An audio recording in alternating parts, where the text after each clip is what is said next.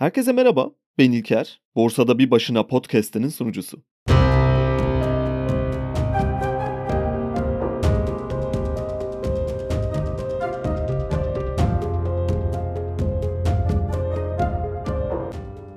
Bugün normal şartlar altında ARK Invest'in yeni yayınladığı 2024 Büyük Fikirler raporu üzerine bir bölüm yapacaktım ama kararımı değiştirdim. Bazı şeyleri çünkü konuşmazsak olmuyor bence. Her zaman böyleydim sanırım ama zaman geçtikçe gitgide daha da artan bir karşıtlığım var. Bazı şeyleri maalesef es geçemiyorum. Ya da ne gerek var şimdi bunlara işimize bakalım diyemiyorum. Geçtiğimiz günlerde bir dinleyicinin attığı bir mail vardı. Sonunu çok hoşuma giden bir şekilde bitirmiş. Şöyle diyordu. Hayatım boyunca hep bir öfkeyle doluydum ama neye karşı öfkeli olduğumu tam olarak bulamıyordum. Sizin bölümlerinizi dinledikten sonra bu öfkenin gerçek sebebini buldum ve ne yapacağımı anladım öfkemi nasıl kullanmam gerektiğini çözdüm gibi bir şeyler yazmış. Ben de aynı şekilde hissediyorum. Sanıyorum bu programı da o yüzden yapıyorum zaten. Bugün biraz ekonomi üzerine konuşmak istiyorum. Daha da doğrusu bir alt başlık olarak ana konu maddesi son yaşadığımız deprem felaketinin ekonomik etkileri üzerine olacak. Bu konuda yeni bir şeyler söylemek gerektiğini hissettim. Burada zaten daha önce deprem üzerine iki bölüm yapmıştık kader planı bölümüne ve arkasından enkazın altında bıraktıklarımız bölümlerine bir göz atabilirsiniz eğer henüz dinlemediyseniz. Orada bir inşaat mühendisi gözüyle ve özellikle de deprem üzerinde daha önce çalışmış biri olarak bir mühendis bakış açısıyla bir şeyler anlatmaya çalışmıştım. Bir depremin anatomisini, neler yapmamız veya yapmamamız gerektiğini, bundan sonra ne yapabiliriz gibi bütün başlıkları ele almıştık o bölümlerde. Bugün de aslında benim işim olmayan ama bu konularla ilgili biri olarak ve araştırma raporlarında gördüğüm bazı eksiklikler dolayısıyla yaşadığımız bu felaketin ekonomik etkisinin tahmin ettiğimizden çok daha yüksek olabileceği üzerine işin ekonomik boyutu hakkında biraz konuşmak istiyorum.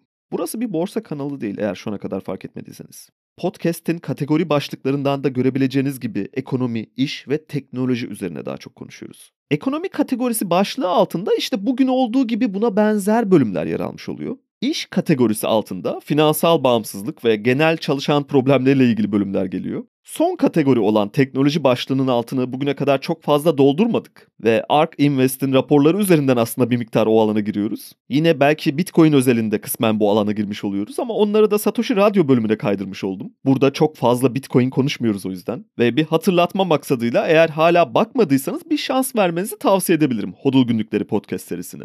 Aslında şöyle bir ayrım yapabiliriz. Burada genellikle buzdağının görünen kısımlarını daha çok konuşuyoruz. Ve diğer podcast içinde ise görünmeyenleri konuşuyoruz. Fakat deprem konusuna geçelim isterseniz artık. Strateji ve Bütçe Başkanlığı'nın yaptığı deprem raporuna göre bütün alt kırılımlar değerlendirildiğinde depremin maliyeti 104 milyar dolar olarak belirlendi. Bu rakamın büyüklüğünü anlayabilmek için sanırım öncesinde bir Türkiye'nin GDP'sine bakmak daha doğru olacaktır. Ve buna baktığımızda yıllık 900 milyar dolara yakın bir rakam üretiyoruz. Elbette bu rakam iç ve özellikle dış borçlar çıkartılmadan önceki brüt hasılat. Yani daha kısa bir deyişle GDP'mizin yaklaşık olarak %10'una denk gelen bir ekonomik etkisi var depremin. İnanılmaz yüksek bir rakam. Ayrıca şu anda borçlanma oranlarını göz önüne aldığımızda çok uzun bir süredir. %30, %35 bandı aralığında GDP oranımıza göre bir borçlanma içindeyiz. Ve bu son deprem etkisini eğer bu rakamın üstüne eklersek yüzdesel bazda neredeyse %50'ye yakın bir borç GDP oranına yaklaşacağız. Hiçbir şey bedavaya olmuyor. Her şeyin bir bedeli var. Ve siz pek farkında olmasanız da bu bedel genel olarak sizden, bizden, TL tutan kim varsa onlardan çıkartılacak. Buradaki 104 milyar dolar rakamına sonradan tekrar dönmek istiyorum. Henüz daha bölümün başındayken daha fazla iç karartıcı şekilde devam etmemek için şimdilik rakamları bir kenara bırakalım ve daha temel konulardan başlayalım. Depremde kaybettiğimiz vatandaşlarımızın sayısı oldukça muamma bir konu. Toplam 100 bin adete yakın bağımsız bölüm istatistiklere göre yıkılmış durumda. Hasar tespit raporlarından çıkan bir sonuç bu. Eğer şimdi basit bir matematik yürütürsek burada 100 bin adet bağımsız bölümün %20'si gibi bir rakamı ki bu oldukça yüksek bir oran ve eğer bu yüksek %20'yi iş yeri olarak bir kenara alırsak elimizde 80 bin adet konut bazında bağımsız bölüm kalıyor. Konutların doluluk oranını o gece için depremde gece olduğundan dolayı iki kişi alırsak yaklaşık olarak 160 bin kişi enkazın altında kaldı demektir bu. Buradaki iki kişi tahmininin de makul bir rakam olduğunu düşünüyorum bu arada. Şimdi elimizde geriye kalan, rasyonel bir şekilde bilemeyeceğimiz tek tahmin metri, yıkılan binalardan insanların sağa çıkma yüzdesi. Deprem üzerine çalışmalar yapmış biri olarak buradaki yüzdenin aslında çok düşük olduğunu biliyorum. Ancak yine iyimser bir tahmin yaparsak %60 oranında yaralı veya değil, sağ bir şekilde enkazın altından insanların çıkabildiği gibi bir akıl yürütme üzerinden gidersek geriye %40'lık bir kayıp kalıyor. Ve bu da 160 bin kişide yaklaşık olarak 64 bin gibi bir rakama dönüşüyor. Depremin hemen arkasından bölgeye gidip orada yardım için elimizden artık ne geliyorsa yapmaya çalışan biri olarak bu matematiği kurarken buradaki verilerden rakam diye bahsetmek istemiyorum. Çünkü her birinin arkasında bir insan var. Çünkü belki eşimle hiçbir zaman unutamayacağımız manzaralarla karşılaştık Maraş'ta. Enkazın başındayken şöyle bir şey oluyor. Bir tarafta enkazın altında birileri var. Siz onlara yardım etmek için oradasınız. Diğer tarafta hemen bu yıkıntının önünde içeride annesi, babası, çocuğu, kardeşi veya bir akrabası olan bir kalabalık bekliyor. Sizin orada söyleyeceğiniz herhangi bir cümle onlara inanılmaz bir umut ışığı verebiliyor. Ben umuda pek inanan birisi değilim aslında ve hiçbir zaman gereğinden fazla umut etmemeye çalışıyorum. Sanıyorum hayatta öğrendiğim en önemli şeylerden biri de buydu ama orada gördüğüm birkaç manzarayı burada aktarmak istiyorum. Çok yaşlı bir adam geldi. Enkazın altında oğlu varmış. Biz de o binada kendi getirdiğimiz ekskavatörü çalıştırıyoruz. Ben de operatöre ve kurtarma ekiplerine yardımcı olmaya çalışıyorum. Gerçi pek kurtarma ekibi de geldiğini söyleyemem ama İsrailli bir ekip bir noktada enkaza uğramıştı. Ve ben de onlara tercümanlık yaparak hem de orada bizim oluşturduğumuz kurtarma görevlisi olmayan amatör bir ekiple birlikte bir şeyler yapmaya çalışıyorduk. Yaşlı bir amca içeriden ses duyduk dedikten sonra gelip elimi öpmeye kalktığını hatırlıyorum. Bu enkazda belki o anda en az 15-20 kişi var içeride ve siz ses duyuyoruz dediğinizde bütün aileler kendi yakınları olma ihtimalini öylesine bir umuda dönüştürüyorlar ki o gözlerindeki bakışları pek tarif etmek mümkün değil.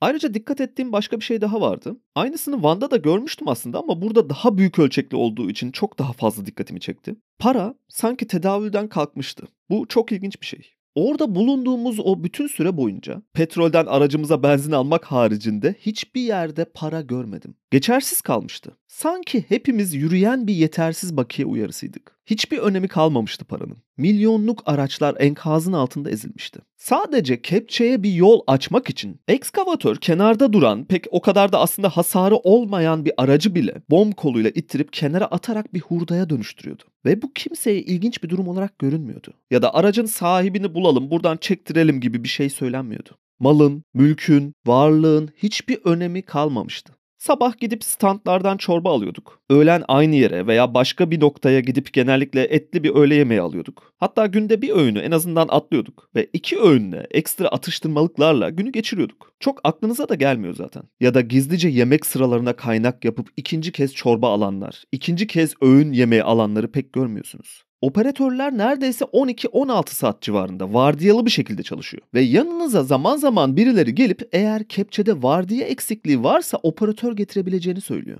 Daha birkaç hafta önce milyonluk bir ekipman olarak gördüğünüz o kepçenin sanki fiyatı tamamen sıfırlanıyor ve hiç tanımadığınız, nasıl bir operatör olduğunu bilmediğiniz birine kepçeyi emanet edebiliyorsunuz. Aslında bu detaylara şunun için giriyorum. Herkes sıfırlanmıştı orada ve kimsenin mal, mülk, para gibi şeyler hiç umrunda değildi. Tek bir istek vardı, tek bir umut vardı ve tek bir yol vardı. Zamana ve soğuğa karşı yarışarak mümkün olduğunca fazla insanı canlı bir şekilde enkazın altından çıkarmak. AFAD veya diğer kamu kurumlarının kurtarma ekiplerini ve genel organizasyon yapılarını burada bir kenara ayırıyorum. Çünkü onların yarardan çok zarar verdiklerini düşünüyorum. O yüzden başka bir kategorideler onlar ve burada çok sözünü etmeyeceğim bugün. Çünkü tüm bunları ve daha fazlasını bölümün başında bahsettiğim o iki podcast bölümünde detaylı bir şekilde konuşmuştuk bundan bir yıl önce. Ve bugün amacım tekrar aynı şeyleri deşip aynı noktaya ulaşmak değil. Ve artık bence yavaş yavaş depremin maliyeti üzerine konuşmaya başlayabiliriz diye düşünüyorum. Geçtiğimiz yıl hiç bunlardan bahsetmedim çünkü dediğim gibi paranın geçmediği bir yerde orası. Deprem bölgesi. Ve hiçbir sayı, rakam, yardım büyüklüğü ya da destek paketi depremde kaybedilenleri geri getiremeyecek. Belki farkında olmayabilirsiniz ama bu yıl ve bundan sonrasında da mezarlıklar 6 Şubat gününde sanki bir bayram sabahı gibi dolup taşmaya başlıyorlar. Belki yıldan yıla azalacak bir şey bu ama olaylara bu boyuttan da bakmak gerektiğini düşünüyorum. Birçok insan bütün sevdiklerini aynı günde kaybetti. Tüm bunlar üzerine bence aradan geçen sürenin de acıların dinmesine yol açmasa bile başka konuları konuşabilmemiz için de gerçek dünyaya dönmemize yardımcı olması gerektiğini düşünüyorum. Bir yıl boyunca üzerinde çok fazla düşünmek istemediğim bir konuydu bu kişisel olarak. Ancak artık bazı hesaplamalar yapmak gerekiyor. Öncesinde de temel bir noktadan başlamak istiyorum. Mülkiyet kavramı üzerine biraz konuşmamız gerekiyor bence. Çünkü bugün gördüğümüz kadarıyla deprem bölgesinde mülkiyet hakları pek geçerli olmayan bir kavrama dönüşmüş durumda. Sanırım yaklaşık 5-6 ay öncesinde tanıştığımız rezerv alan terimiyle deprem bölgesinde sıkça karşılaşmaya başladık. Ayrıca mülkiyet kavramını konuşurken temel bir noktadan giriş yapmak daha doğru olacaktır. Bugün sahip olduğunuz bir arsa ya da tarla, oturduğunuz ev veya kiraya verdiğiniz bir gayrimenkul bir noktada sizin elinizden uçup gidebilir. Eğer elinizden uçup gitmese bile vergilerle ve çeşitli düzenlemelerle birlikte mülkiyet hakkınızdaki sahiplik oranlarınız kolayca seyreltilebilir. Seyreltiliyorlar da. Özellikle de henüz yapılaşmamış arsalarda sıklıkla gördüğümüz bir durum. Parseller öncelikle 2B ya da değil bir tarla vasfında şehrin belki de dış bir bölgesinde bir yerde örnek olarak 2 dönüm gibi bir şekilde elinizde durduğunu varsayalım. Şehir gelişmek zorunda. Küçük bir ülke ekonomisi gibi de düşünebiliriz bunu. Nasıl ülkeler bugün mültecilerle birlikte nüfuslarını arttırarak, amaç olarak iş gücü katılımını yükseltmek ve ekonomik bir çıktı olarak toplanabilecek vergi oranlarını arttırmak ve aynı zamanda da ülkenin genel hasılatını yükseltmek için çalışmalar yapıyorlarsa, şehirler de aynı şekilde büyümek zorunda. Bunu bir noktaya kadar popülasyonun doğal gelişimiyle karşılayabilirsiniz. Fakat popülasyon büyümesi çok uzun bir süredir %1 seviyelerinde geziniyor yıllık. Türkiye'nin en hızlı büyüyen nüfusu Şanlıurfa'da örneğin TÜİK verilerine göre ve kaba doğum oranları %2.7 seviyelerinde. Ankara, İstanbul, İzmir gibi büyük şehirler için bu rakam %1 ve altında seyrediyor. Birçok büyük şehir için aslında %1 ve altında. Ve nüfus büyümesinin büyük bir kısmı yüzdesel olarak doğu illerinden geliyor. TÜİK verilerine göz atabilirsiniz bunun için. İşte zaten tam olarak bu yüzden doğudan batıya doğru bir göç var. Ve şehirler her ne kadar istemiyor gibi görünse de aynı devletler gibi ekonomilerini büyütebilmek için göç çekmek zorundalar. Her neyse konudan bir miktar uzaklaştık. Şimdi tekrar dönersek o arsa muhabbetine. Diyelim ki şehrin dışında iki dönüm bir araziniz var. Size ait ve tapusunu aldığınız bu tarla birkaç kez parselizasyon ve imar çalışmalarından geçtikten sonra elinize %20 ila %30 arasında ve belki bazı durumlarda daha fazla küçülmüş olarak geri dönüyor.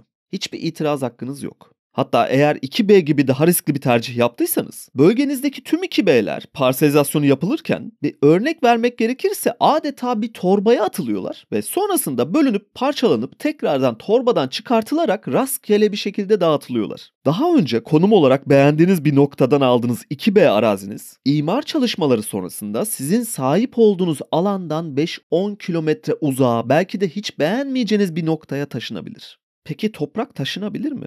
Nasıl oluyor da tapunuz o şekilde taşınıyor o halde? Kimsenin pek ilgilenmediği bir soru bu da.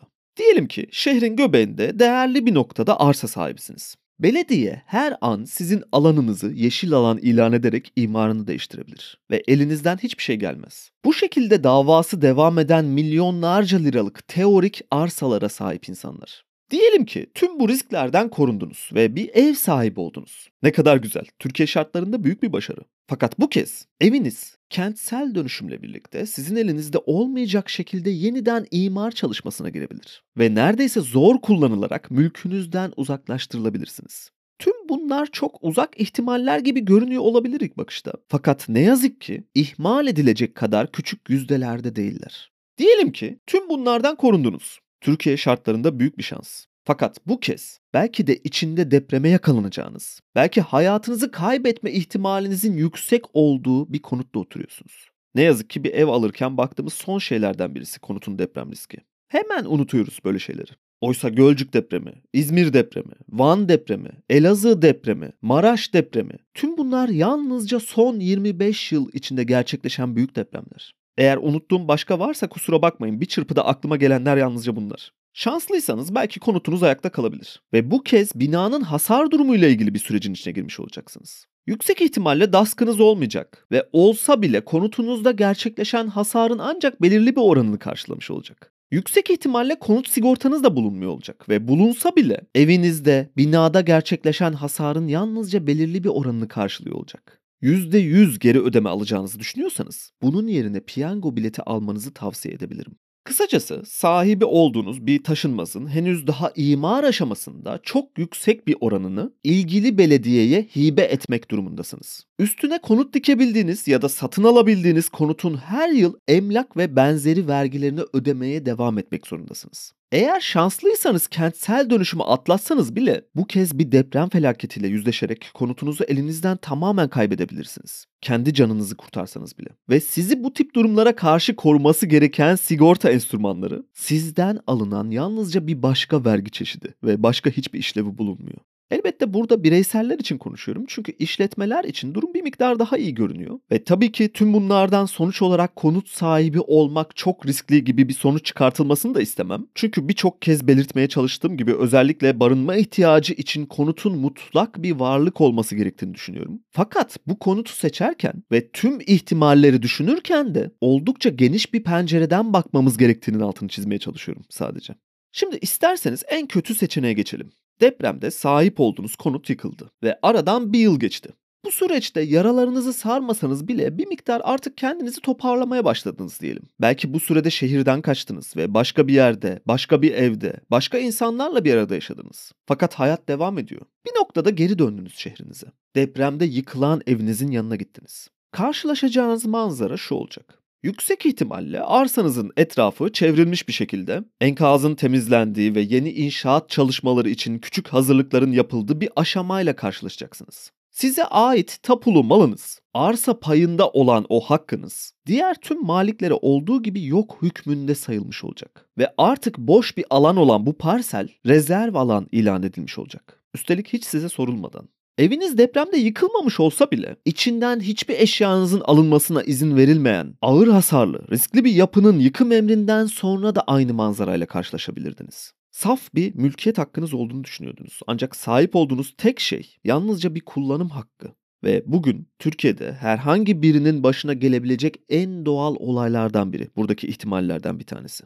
Deprem durumundaysa evinizi kaybettiniz. Belki yakınlarınızı kaybettiniz. Sigortanız varsa bile karşılığını alamadınız ve en sonunda da tapunuzu kaybettiniz. Yüksek ihtimalle rezerv alan ilan edilen bu arsanızda eski imar planında yapılacak değişikliklerle birlikte artık eski inşaat alanı düşürülerek daha küçük bir bina yapılacak ve bu tüm bölge için geçerli olacak. Siz de şehrin en uzak bölgesinde size verilecek yeni ancak yüksek ihtimalle de eski evinizden çok daha küçük, çok daha kötü konumlu ve çok daha değersiz bir başka konuta geçmiş olacaksınız. Buna da şükür diyeceksiniz. İyi ihtimal ilk 5 yılda belki bu konutlardan birini teslim alabilirsiniz eğer bir torpil ayarlayabilirsiniz. Bölgede toplam hasar tespiti yapılan konut sayısı Strateji ve Bütçe Başkanlığı'nın raporuna göre 2 milyona yakın bir rakam. Bunlardan 518 bin adedi ağır hasarlı, acil yıkılması gereken ve yıkılmış olanlar. Orta hasarlı olanlar 130 bin adet ve az hasarlı konut sayısı 1 milyon 250 binin üzerinde.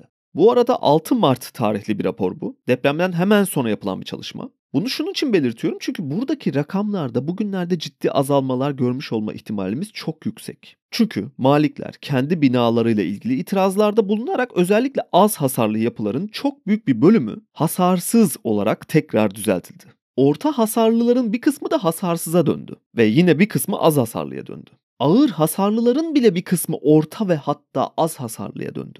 Depremin yarattığı psikolojik yıkımın ardından mülk sahipleri canlarının derdini bitirdikten sonra mülklerinin akıbetini düzeltmek için uğraşmaya başladı. Bu ayrıca tüm maliklerin ortak çıkarına bir hareketti ve genellikle apartmandaki hiçbir malik ilk hasar tespitindeki belirlenen durumun hafifletilmesi ya da binalarının hasarsıza dönmesi konusunda herhangi bir itirazda bulunmadı. Bir kısmı sessiz sedasız hasarsıza çevrilen konutlarını satarak uzaklaştılar ve kendilerine yeni, gerçekten hasarsız olan konutlar aldılar. Yine bir kısmı evlerinden maddi zorluklar sebebiyle çıkamadı ve yine başka bir kesim yıkım kararı alınan binalarda oturmak zorunda kaldılar. Binanın yıkımını hatta engellemek için başvuru yapmaya devam ediyorlar. Çünkü çıktıklarında gidecek başka bir yerleri yok ve bütün birikimlerini yatırdıkları tek mal varlıklarını kaybetmek istemiyorlar. Burada kimin haklı ya da haksız olduğunu konuşmaktan ziyade insanın davranış biçiminin belirli bir sürede nasıl değiştiğini gözlemlemeye çalışmak sanırım buradan herkesin çıkartması gereken ilk derslerden birisi.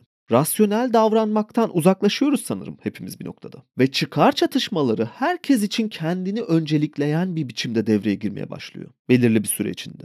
Depremin ekonomik etkisi yalnızca hesaplanan 107 milyar dolarla kağıt üstünde görüldüğü gibi değil yani aslında. Bu rakamın göstermediği ek olarak bireysel boyutta devasa bir değer kaybı söz konusu ve sanırım hiçbir zaman için tam olarak ölçümleyemeyeceğimiz bir metrik bu. Raporlara göre çıkan toplam rakamın içindeki en büyük kalem de doğal olarak konut sektörüne ait. Buradaki toplam hasar ve kayıp miktarı 66 milyar dolar seviyelerinde olduğu tahmin ediliyor. Bir başka metrik daha var çok fazla göz önünde olmayan. Mesela iş gücü konusu pek gündeme gelmiyor. Ancak deprem bölgesindeki illerin ağırlıklı ortalama işsizlik oranına baktığımızda Türkiye ortalaması olan %12'nin üstünde yer alıyorlar. Yaklaşık da %14-15 aralığındalar. Hatta eğer Antep ve Adana'yı deprem dışı tutarsak, buralarda yüksek hasarın olmaması sebebiyle iş gücü bakımından değişimin etkisiz olduğunu düşünürsek, bölgenin geriye kalan depremden çok fazla etkilenen illerindeki işsizlik oranının ortalaması %15'in üzerine çıkıyor. Örnek olarak Maraş ve Osmaniye'de ortalama %17.1, Şanlıurfa ve Diyarbakır'da %15 civarında. Diğer bir problem Bölgedeki iş gücü bakımından dağılımda erkekler %70 oranında iş gücüne katılıyor ve kadınlar %32 oranında iş gücünün içindeler. Bu durumun yarattığı çok önemli bir problem var. Her ailede çalışan bir erkeğin depremde hayatını kaybetmesi demek, yüksek ihtimalle o ailenin bütün gelir kaynağının yok olması anlamına geliyor. Çünkü her üç kadından yalnızca bir tanesi iş sahibi. İnanılmaz kötü bir tablo var iş gücü bakımından yani. Deprem bölgesinde özellikle depremin en şiddetli etkisinin görüldüğü Hatay ve Maraş gibi illerde eğer hayatta kalmış olsanız bile yüksek ihtimalle bir evinizin olmadığı, işinizin olmadığı ya da işsiz kaldığınız, evsiz kaldığınız bir başka senaryonun içine düşeceksiniz demektir. Depremin bu artçı ekonomik etkileri geride kalanlar için belki de bundan sonraki hayatlarının en azından 10 yılında toparlayamayacakları kadar kötü ekonomik problemler yaratacak hayatta kalanlara. Bu noktada işsizlikten konuşurken genel tabloya da bir bakmamız gerekiyor. Türkiye'nin GDP'sinin %9.8'i deprem bölgesindeki illerden geliyor. Bu da yaklaşık 80 milyar dolar gibi bir rakama tekabül ediyor. 2023 yılı için çok ciddi bir oranda düşmüş olabileceğini tahmin etmemizin makul olduğu bir rakam. %9.8. Yani kısaca şunu diyebiliriz. Türkiye'nin yıllık %10 civarı bana göre reel olmayan büyümenin %1'i yine bu bölgeden geliyor. Kısacası Türkiye ile ilgili ekonomik bir metri düşünürken deprem bölgesinin kabaca bu metrin %10'unu oluşturduğunu söyleyebiliriz. Herhangi bir konsolide veri için. Örneğin deprem bölgesindeki illerin yine ihracat payı %9 civarında ve bu rakamın sadece %4,5'luk kısmı Antep'ten geliyor. Yine deprem etkisinin minimum düzeyde olduğu sebebiyle onlardan çok ciddi bir ihracat düşüşü beklemek doğru olmayacaktır. Ama Adana'yı da bir miktar dışarıda bıraktıktan sonra 2023 için bölgedeki birçok fabrikanın en iyi ihtimalle 3 ay civarında neredeyse sıfır verimle ve sonrasında da çok yüksek verim yaratamaması sebebiyle ciddi bir ihracat kaybı olacağını da düşünmemiz gerekiyor. Ayrıca daha kapanan, yıkılan, batan veya sahibinin hayatını kaybettiği iş yerlerini henüz konuşmuyoruz. Tüm bu sebeplerle bölgenin zaten Türkiye ortalamasının üzerindeki işsizlik oranını sanıyorum en azından 5-6 puan daha yüksek düşünebiliriz bundan sonrası için. Ve sadece bunun ileriye yönelik yaratacağı ekonomik kayıp bugün hiçbir raporda hesaplanmayan ve tahmin etme zahmetine girilmeyen oldukça kritik bir kayıp. Ayrıca şunu da araya sıkıştırmak istiyorum çünkü sadece bireyleri konuşmak bazı noktaları da eksik bırakabilir. Deprem bölgesinde kamu kesimi hasar maliyeti yaklaşık 13 milyar dolar civarında tespit edilmiş durumda. Bunun içinde kamu binaları, hastaneler, yurtlar, okullar ve mahalli idareler gibi alt kırılımlar var. Bu da pek konuşulmayan konulardan birisi ve işin içine kamu kelimesi girdiği anda depremin sıcağı sıcağına çıkartılmış bu maliyetlerin özellikle bu tarz binalarda çok daha yüksek bir şekilde yeniden tespit edilebileceğini atlamamak gerek. Fakat dönüşüm kısmına geçelim isterseniz artık son bölümde.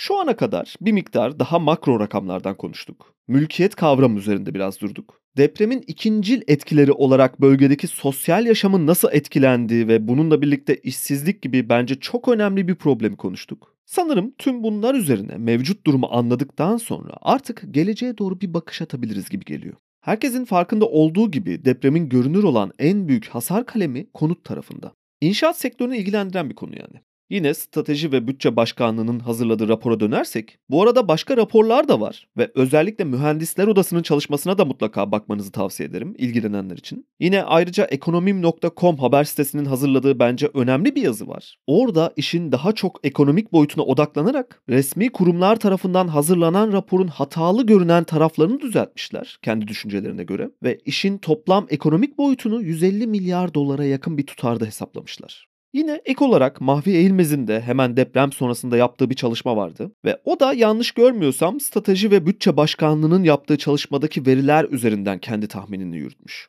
Tabii birçok başka kurum da yaptı buna benzer çalışmaları. Ancak benim gördüğüm kadarıyla nacizane özellikle ekonomik boyutunu konuşurken bölgedeki iş gücü kaybını ve bunun gelecekte yaratacağı etkiyi biraz göz ardı ediyorlar gibi geldi bana. Ya da şöyle bir mantık kuruyorlar ki bu başlı başına büyük bir hata. Evet, bölgede işsizlik oluşmuş olabilir. İş gücü kaybından söz edebiliriz. Ancak bölgede bu kez tekrar inşaat odaklı bir iş gücü patlaması yaşanacağı için bu kendiliğinden sönümlenerek kaybolacak bir problem olarak kabul edilebilir deniliyor. Buna bir inşaat mühendisi olarak pek katılmıyorum. Çünkü özellikle bölgedeki tamamen boşta duran kadın iş gücünü inşaat sektörünün içine sokamazsınız. Bu detay belki atlanıyor erkek iş gücüne gelirsek de birçoğu kendi uzmanlıkları üzerine çalışmaya devam edecekler. Ve yine birçoğu bölgedeki iş imkanı ya da kendi iş yeri yok olduğundan dolayı başka yerlere göç edecekler. Yine hesaplayamayacağımız bir veri buradaki göçten kaynaklı iş gücü kaybı. Kadınlar eşlerini takip edecekler. Çünkü onların zaten üçte biri çalışmıyor bölgede. Yani bir erkek iş gücünün bölgeden göç etmesi demek ortalama 3 ila 4 kişinin ikametgahının başka bir ile taşınması demek oluyor. Depremden dolayı düşen nüfus ikinci kez bu sefer göç dalgasıyla zarar görecek. Burada aynı zamanda birbirini tetikleyen ve tersine çalışan bir denklem var. O yüzden bence ekonomi kelimesinin ne olduğunu anlamak için bölgeye çok dikkatli bakılması gerekiyor. Ve mikro ölçekte algılayacağımız buradaki problemleri büyüterek ülkenin makro bakışına bile yansıtabiliriz. Çünkü Türkiye içinde çok uzun yıllardır süren bir deprem olduğunu söylemek gerekiyor. Ve bu deprem en azından can almasa da eğer ona başka bir isim vermek gerekirse enflasyon sarmalı diye söz edebiliriz belki. Makro ölçekte de aynı bölgedeki depremden dolayı işlerini kaybeden ya da yetkinliklerine uygun iş imkanını bulamayanların başka illere göç etmesi gibi Türkiye geneli içinde herkesi etkileyen alım gücü probleminin yarattığı etki beyin göçü olarak karşımıza çıkıyor. Bunların hepsi aynı problemler aslında. Ve makroyu anlamak için önce mikroyu anlamak birincil başlangıç noktası olmalı. Deprem bölgesi de bunun en son örneklerinden birisi. Şimdi bu detaylardan sonra tekrar inşaat sektörüne geri dönersek, kaybolan iş gücünün neredeyse tamamının bu sektöre kayması mümkün değil. Çünkü böylesine büyük inşaat işlerinde zaten ekipler yüksek oranda dışarıdan geliyorlar ve bölgeden yalnızca sınırlı sayıda insan alıyorlar. Bunlar da zaten inşaatın teknik kısmından çok yardımcı elemanlar vasfında genellikle işe alımlar yapılıyor. Yani bu sektörün dinamini anlamadan basitçe inşaatın bölgede patlama yaşamasıyla birlikte işsizlik problemini çözeceğini düşünmek büyük bir hata olacaktır. Elbette şunlarla karşılaşabiliriz. İkinci göç dalgalarıyla birlikte azalan nüfus işsizliği düşürüyormuş gibi görünebilir. Ve buna da tek başına bakıldığında her şeyin yolunda gittiği izlenimine kapılmamızı sağlayabilir. Ancak gerçekte olacak olanlar bundan çok farklı şekilde sahada gerçekleşecek. Ve yeniden dönüşüm konusunda her depremden sonra birkaç yıl içinde toparlanacak, 5 yıl içinde tüm konutlar teslim edilecek gibi söylemler bundan öncesinde de çok fazla duyduk. Eğer hafızanızı tazelerseniz hatırlayabilirsiniz. Ve o depremler şu anki yaşadığımız duruma göre çok küçük çapta yıkımlar olarak kabul edilebilir bugün. Ben kişisel olarak gördüğüm kadarıyla daha önce depremlerde bulunan biri olarak, bunun üstüne bir inşaat mühendisi olarak bölgedeki dönüşümün tamamlanmasının en azından 20 yıla yakın bir vadede gerçekleşeceğini düşünüyorum. Ne yazık ki gerçekleri konuşmak gerekiyor. Verileri sabunlayarak ya da olması gerektiğinden çok daha fazla iyimser tahminlerde bulunarak bence pek bir yere varamayız. Ve bu sadece bir polyanlacılık olur. Kimseye pek bir faydası da olmaz. Deprem anında yıkılmış olan ve geriye kalan konut stoğu olarak dönüşüm bekleyen toplamda yaklaşık 700 bin civarında konut bulunuyor. Bu da yaklaşık olarak 2.1 milyon adet bağımsız bölüm demek. İş ve dükkan yerlerini bir kenara bıraktığımızda yine elimizde 2 milyon gibi bir ev, daire yapımı kısmı kalıyor. Çok büyük rakamlar bunlar. Ve birkaç yıl içinde öyle hemen tamamlanması mümkün değil. Ayrıca çalışmalar verimsiz bir şekilde başladı hali hazırda. Ve şu ana kadar yalnızca tahmini %10'un altında bitmeye yakın bir konut projesi var. Henüz daha bitmedi bunlar. İşin daha çok başlarındayız. Ve bir yıl çoktan geçti bile depremin üzerinden. Buradaki maliyetlerin dolar cinsinden belirtilmesi bir miktar güvenlik marjı yaratıyor. Ancak özellikle maliyetler son birkaç yıldır dolar cinsine göre bile çok fazla yükseldi. Ve bu da yine bir miktar bizden kaynaklı bir problem. Çünkü doları belirli bir seviyede tutmak için özel çaba harcıyoruz. Bunun geri dönüşü bize birçok şekilde olacak ileride. Ve deprem de bunun sadece örneklerinden birisi. Biraz önce bahsettiğim o internet haber sitesinde işte tüm bunlar da göz önüne alınarak en son kalem şeklinde finansman giderleri de maliyete eklenmiş ve sonrasında tüm bunların üzerine faiz giderleri eklenmiş. Sonuç olarak da 150 milyar dolar gibi bir rakama ulaşmışlar. Umarım bu rakamlarda kalabilir. Ama benim kişisel fikrim bu iş bize en azından 200 milyar dolar üzerinde bir şeye patlayacak gibi görünüyor. Çünkü hiç kimsenin yapmadığı 20 yılın indirgenmiş nakit akımını yaptığımızda, iş gücü kaybını daha doğru bir şekilde hesaba kattığımızda, depremin ardından bütçe açıklarından kaynaklı yaratılacak enflasyon etkisini düşündüğümüzde ve daha diğer birçok ayrıntıyı hesaba kattığımızda kişisel bir görüş olarak mevcut GDP'mizin %20 civarında bir noktada bize maliyet olacak borç GDP oranımızı belki de görünür bir şekilde bozacak bu. Peki tüm bunlar ne içindi? Yalnızca müteahhitler daha fazla kazansın. Bölgede imarsız, başıboş bir şekilde konut yapan bir kesim oy deposu olarak kullanılsın. Yalnızca seçimlerde oy toplansın diye göz yumduğumuz her şey bir gün karşımıza bütün ülke olarak altına girmemiz gereken bir yük şeklinde geri dönüş yapıyor. Burada problem sadece otoritede de değil aslında. Çünkü biz insanlar olarak benzer bir motivasyonla ekonomik kararlar alıyoruz. Ve kendi çıkarlarımız, ucundaki riskleri hesaplayamadığımız böylesi yıkımlar yaratabilen durumlar. Kısa vadede bize de bir kazanç sağladığından dolayı tehlikeli oyunlar oynuyoruz. Ders alır mıyız bilmiyorum ama bu yıkım hepimizin eseri.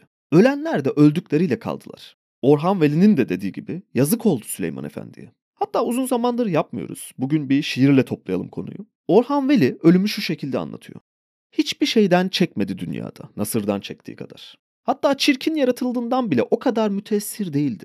Kundurası vurmadığı zamanlarda anmazdı ama Allah'ın adını. Günahkar da sayılmazdı. Yazık oldu Süleyman Efendi'ye. Mesele falan değildi öyle to be or not to be kendisi için. Bir akşam uyudu, uyanmayı verdi. Aldılar, götürdüler. Yıkandı, namazı kılındı, gömüldü. Duyarlarsa öldüğünü alacaklılar haklarını helal ederler elbet. Alacağına gelince. Alacağı yoktu zaten rahmetlinin. Tüfeğini depoya koydular. Esvabını başkasına verdiler. Artık ne torbasında ekmek kırıntısı, ne matarasında dudaklarının izi. Öyle bir rüzgar ki kendi gitti, ismi bile kalmadı Yadigar. Yalnız şu beyit kaldı kahve ocağında el yazısıyla. Ölüm Allah'ın emri. Ayrılık olmasaydı. Bu haftalık benden bu kadar. Umarım keyif almışsınızdır. Buradaki içeriklere ek olarak Satoshi Radyo Podcast'i altında Hodul Günlükleri ismiyle Bitcoin odaklı iki haftada bir bölümler yapıyoruz. Daha fazla içerik görmek isteyenler oraya da göz atabilir. Ayrıca açıklamalar kısmında yer alan mail veya Twitter hesabım üzerinden soru ve görüşlerinizi iletebilirsiniz. Bir sonraki bölümde görüşmek üzere.